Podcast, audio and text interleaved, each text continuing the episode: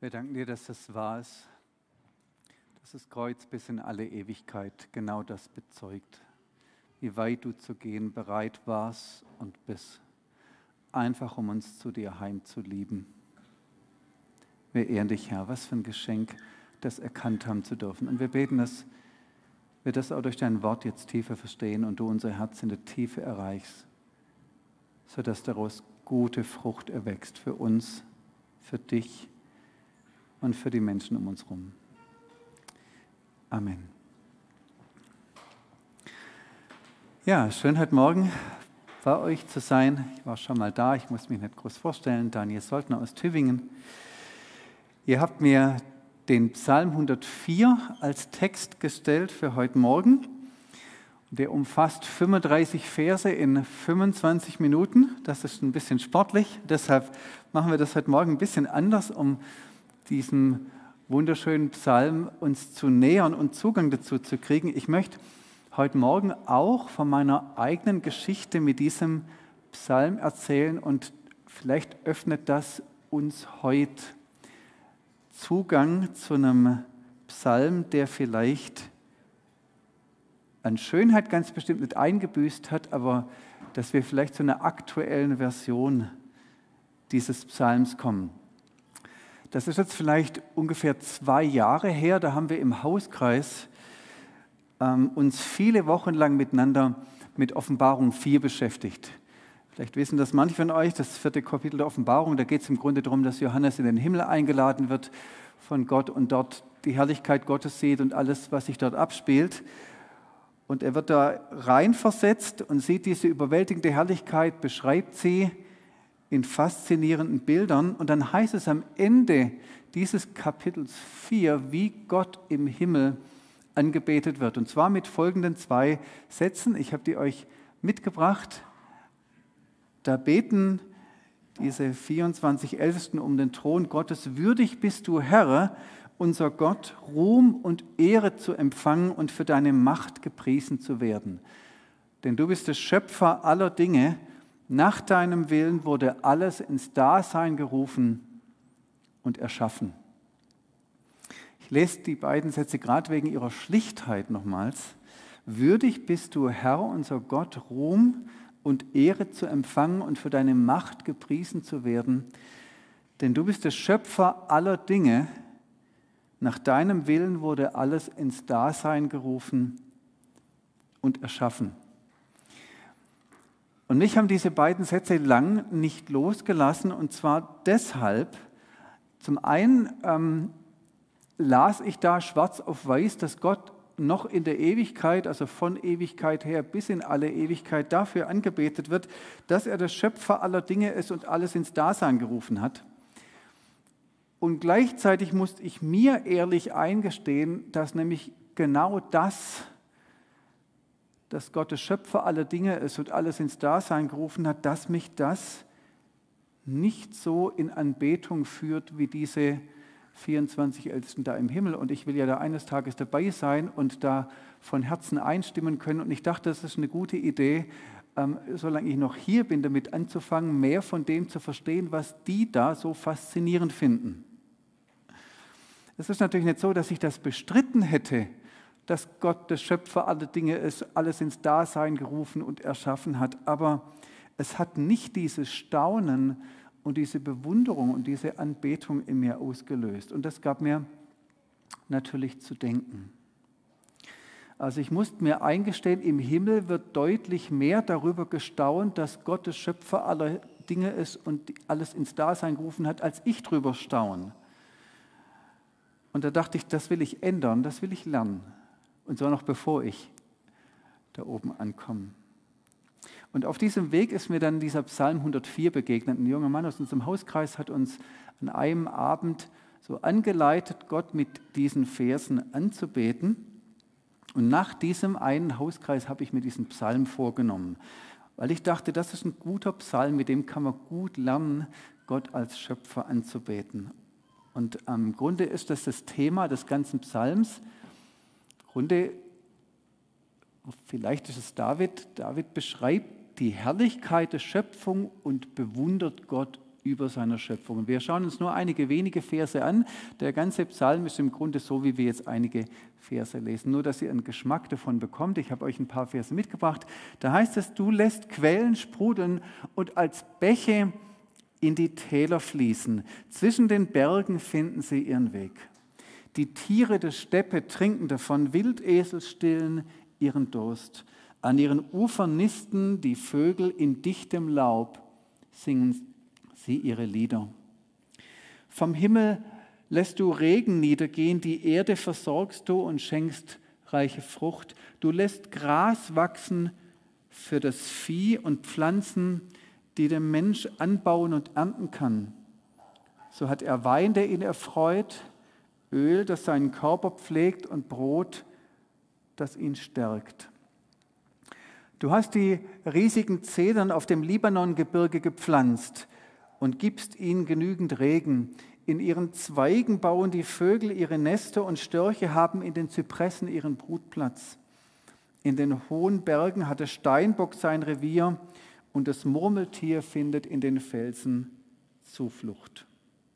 Also mit den Versen habt ihr schon einen richtig guten Eindruck davon, wie dieser Psalm ist, auch wenn wir ihn jetzt nicht in, als Ganzes im Gottesdienst hier lesen. Der Psalmist bestaunt die Schöpfung und betet über der Schöpfung den Schöpfer an. Und jetzt lasst mich euch ganz ehrlich sagen, wie ich zuerst mal reagiert habe, als ich das las. Ich bin ein Junge vom Land, mitten im Wald groß geworden, 15 Einwohner, kein Ortsschild, ähm, alle denselben Nachnamen. Gerade letzteres war nicht so einfach. also ich wäre nie auf die Idee gekommen zu beten. Auf der zweiten Folie stand dass du lässt Gras wachsen für das Vieh und Pflanzen, die der Menschen anbauen und ernten kann. Also nicht, dass ich das aktiv bestritten hätte, auf gar keinen Fall, nur ich hätte gesagt, naja, das Gras und die Pflanzen, die wachsen halt, wie sich das für Gras und Pflanzen gehört, wenn sie tun, was sie sollen. Oder auf ähm, dieser letzten Folie, da ähm, genau war davon die Rede, dass Gott die Zedern auf dem Libanongebirge gepflanzt hat. Und ganz ehrlich, das hätte ich nicht so formuliert. Ich hätte gesagt, naja, die wachsen halt da, wo die Zedernzapfen runtergefallen und ihre Samen verstreut haben und die aufgegangen sind. Darf ich das hier so ganz ehrlich sagen? Das, so hätte ich das vermutet. Dass Gott was damit zu tun hat, das merkte ich, als ich den Psalm lernte zu beten. Ähm, das muss ich offensichtlich lernen. Das bestimmt nicht mein Denken. Und so hat mich dieser Psalm Stück für Stück überführt und ich merkte, ich bestreite gar nicht, dass Gott der Schöpfer aller Dinge ist. Aber letztlich ist mein Denken doch ganz schön von der Idee infiziert, dass das meiste in dieser herrlichen Schöpfung einfach irgendwie von selber abläuft. Das, das passiert halt, weil es halt so passieren soll und das alles von selbst geschieht. Und ich merkte von der Lüge, von dieser irrigen Idee will ich lernen, umzukehren und mein Denken zu erneuern, mich an der Wahrheit orientieren, dass Gott als Schöpfer für mich neu staunenswert und bewundernswert wird. Denn das, ist, das, das hatte ich verstanden.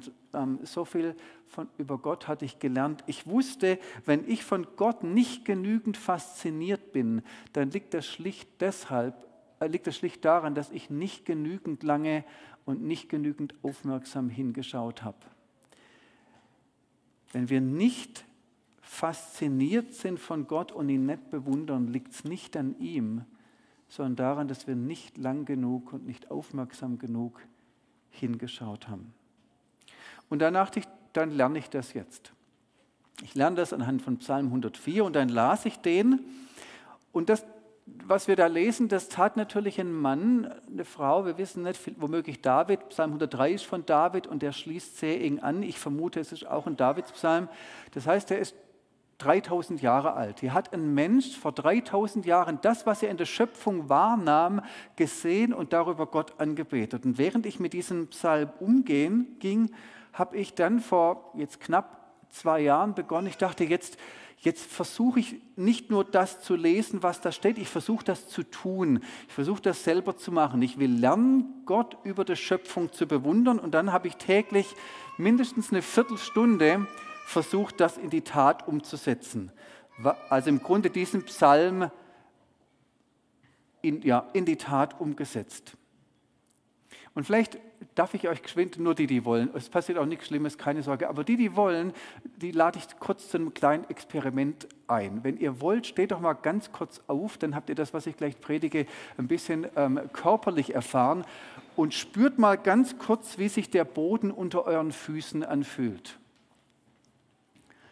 Nicht spektakulär, nur ganz kurz. Dürft euch widersetzen.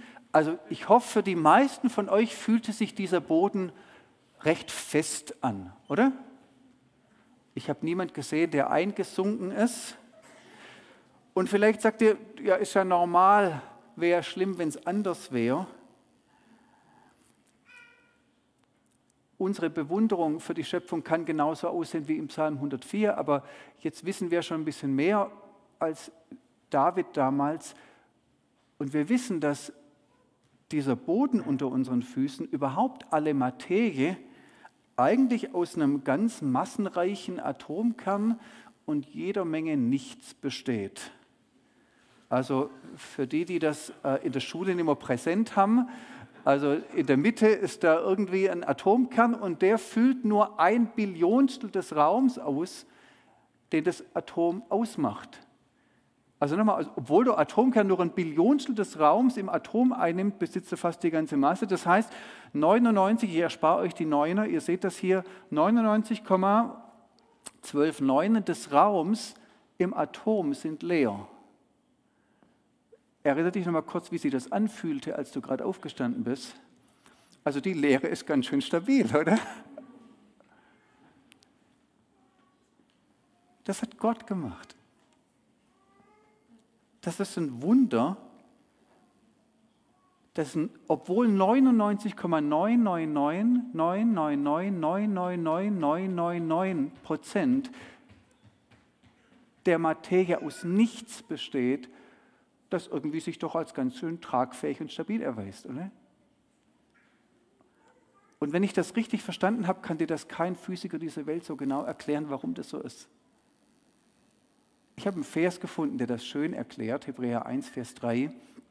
Da heißt es, Christus ist das vollkommene Abbild von Gottes Herrlichkeit, der unverfälschte Ausdruck seines Wesens und dann kommt es durch die Kraft seines Wortes, trägt er das ganze Universum, wörtlich alle Dinge. Wörtlich, er trägt alle Dinge durch das Wort seiner Macht. Also für mich hat dieser Vers, seitdem ich das weiß, wie ein Atom funktioniert, eine ganz tiefe Bedeutung. Ich weiß, wer das Ding festmacht und zusammenhält. Und das gilt ja nicht nur für die großen Dinge. Der Vers ist jetzt die NGÜ, ähm, da steht das All. Natürlich betrifft es die Planeten, die Galaxien, die Milchstraßen was es so alles gibt. Aber das betrifft jedes einzelne Atom, dass die Dinger zusammengehalten werden. Das bewirkt einer. Und das ist schon so Gott. Er hält nicht nur die Planeten in der Umlaufbahn, er hält nicht nur die Elektronen in ihren Bahnen, er sorgt dafür, dass alles in seinen Ordnungen bleibt. 2004 wurde der Physik-Nobelpreis an diese drei Herren da, ähm, die da jetzt erscheinen, verliehen.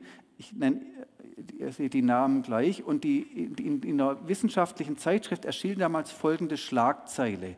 Große Ehrung in der nächsten Folie ist das, große Ehrung für eine starke Kraft.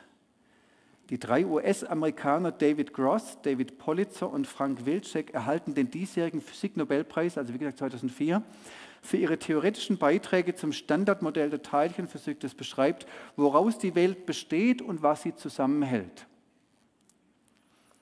Also die haben im Grunde geht ein bisschen jetzt in eine ähnliche, aber nicht genau dieselbe Richtung. Sie haben versucht herauszufinden, wie kann das eigentlich sein, dass die positiv geladenen Teilchen im Atomkern überhaupt beieinander bleiben, obwohl die sich doch abstoßen müssen. Also für die, die sich noch daran erinnern in der Schule, da gibt es eben Protonen im Atomkern und die stoßen sich, müssten sich eigentlich abstoßen, weil die sind beide positiv geladen und trotzdem bleiben die irgendwie beieinander. Und das hat diesen drei Physikern schlaflose Nächte bereitet. Um endlich wieder schlafen zu können, haben sie sich auf den Weg gemacht, das rauszufinden. Und dafür gab es den Physik-Nobelpreis. So genau erklärt, erklären konnten sie nicht, was, sie zusammen, was diese Atom Proton zusammenhält, aber sie gaben dem zumindest einen Namen dieser Kraft. Und wie nannten sie sie? Es steht in diesem Artikel, was die Atomkerne, die Bestandteile des Atoms im Innersten zusammenhält, ist die starke Kraft. Ich finde, ich find, das ist gut getroffen und seit 2004 heißt in der ganzen Physik das, was die, die Atome im Innersten zusammenhält, die starke Kraft. Ich finde, das hat was. Wir wissen, wer diese starke Kraft ist, oder? Die Schöpfung anschauen und den Schöpfer drüber bewundern und wissen, das hat er gemacht, so ist er. Ich war vor kurzem auf einem Spaziergang, herrlicher Herbsttag. Ähm, also ich beschäftige mich, wenn ich Gott anbete, nicht nur mit Atomkernen und sondern ich genieße auch die Landschaft, bete ihn drüber an und setzte mich dahin und genoss Tübingen so von oben zu sehen. Und dann setzte sich eine ältere Dame mit ihrer Tochter neben mich und wir kamen so ins Gespräch und sie fragte auch nach meinem Beruf und dann waren wir natürlich ganz schnell beim Glauben und dann sagte diese Tochter in meinem Alter so sinngemäß, ach wissen Sie, die heutige Naturwissenschaft, die liefert uns doch genügend Erklärungen, sodass wir den Glauben an Gott gar nicht mehr brauchen. Und ich dachte, damals kannte ich die Geschichte und ich hätte es ihr gerne mit der Geschichte erklärt. Ähm, wir haben ja darüber gesprochen. Es gibt eine nette Geschichte, die das, was sie sagte, richtig schön beschreibt. Vielleicht kennt ihr die, mag sie, seit ich sie gehört habe. Es gab eine Mäusefamilie, die lebten am äußersten Ende ähm, eines riesigen Konzertflügels hatten es irgendwie in diesen Konzertsaal geschafft und hatten sich eingenistet ganz hinten in so einem großen Steinway-Flügel. Und es gab unter den älteren Mäusen den festen Glauben, dass es einen Pianisten gibt. Aber wie das so ist, die jüngeren Mäuse, die progressiven, die fortschrittlichen, die intellektuellen, die haben dem nie so wirklich geglaubt und, und die wollten es einfach genauer wissen. Und, und weil die eben entsprechende Wissbegier hatten, nagten sie sich durch eine der Resonanzböden, die da drin sind. Und sie kamen eines Tages voller Triumph zurück und auch voller Überheblichkeit und Spott und sagten, ihr mit eurem Glauben, wir wissen jetzt, woher die Musik kommt, das sind einfach kleine Hämmerchen, die auf Stahlseiten schlagen. Ja, das sind die fortschrittlichen Mäuse, die es genauer wissen, woher die Musik kommt. So geht es uns, wenn wir glauben, das können wir doch alles erklären. Brauchen wir doch Gott nicht für. Wir, wir liefern eine weitere Erklärung, die uns, wenn wir Christen sind, nur noch mehr ins Staunen führt und uns vielleicht ein Stück dichter ans Geheimnis führt, wenn's, wenn wir es denn zulassen. Ein letztes Beispiel, also im Grunde ist das jetzt alles Psalm 104 ein bisschen moderner. Wir, wir vollziehen hier ein Stück nach, wie wir heute Psalm 104 beten können. Ein letztes Beispiel, mein Sohn studiert Physik und er sagt, der erklärt mir viel, ich verstehe nicht mal die Hälfte von dem, was er mir erklärt, aber es ist schön zuzuhören. Ähm, der sagt, Papa, es gibt eine Handvoll, nee, zwei, knapp zwei Hände voll Naturkonstanten. Also das, was, was sich, die Physiker sagen das so, nie ändern wird. Drei, an drei kann ich mich erinnern, das ist die Lichtgeschwindigkeit im Vakuum, das ist das Planck'sche Wirkquant und die Elementarladung. Und es gibt noch ein paar, die ich mir nie merken kann. Und jetzt sind die Physiker ganz erstaunt, weil sie feststellen, diese wenigen Naturkonstanten, die im die, die gelten im ganzen Universum und die müssen im ganzen Universum gelten. Das Erstaunliche für die Physiker ist, die müssen in einer Präzision aufeinander abgestimmt sein, dass es überhaupt so etwas wie Leben und Existenz geben kann dass das eigentlich nicht nachvollziehbar ist. Es gibt einen britischen Physiker, der ist kein Christ. Also was ich euch hier erzähle, ist nicht irgendwie die fromme Version der Naturwissenschaft. Das ist ein ähm, säkularer, renommierter Physiker, Paul Davis heißt er, lebt inzwischen in, ähm, in Australien, Autor vieler Sachbücher, weil er sich zur Aufgabe gemacht hat, dieses physikalische Wissen der breiten Öffentlichkeit zugänglich zu machen, weil er das so faszinierend findet. Und er hat einen Vergleich gewählt, um die Präzision, mit der die Naturkonstanten aufeinander abgestimmt sind, um die zu veranschaulichen. Und er sagt, das ist wie wenn ein Scharfschütze auf ein ein Zentimeter großes Ziel schießt. Also ein ein Cent Stück, das passt so einigermaßen. Und das ist so wie, dann vergleicht er das, also nehmen wir mal an, er, er ist zehn Meter weg und das erwarten wir von einem guten Scharfschützen, dass er also auf zehn Meter Entfernung ein ein Cent Stück trifft.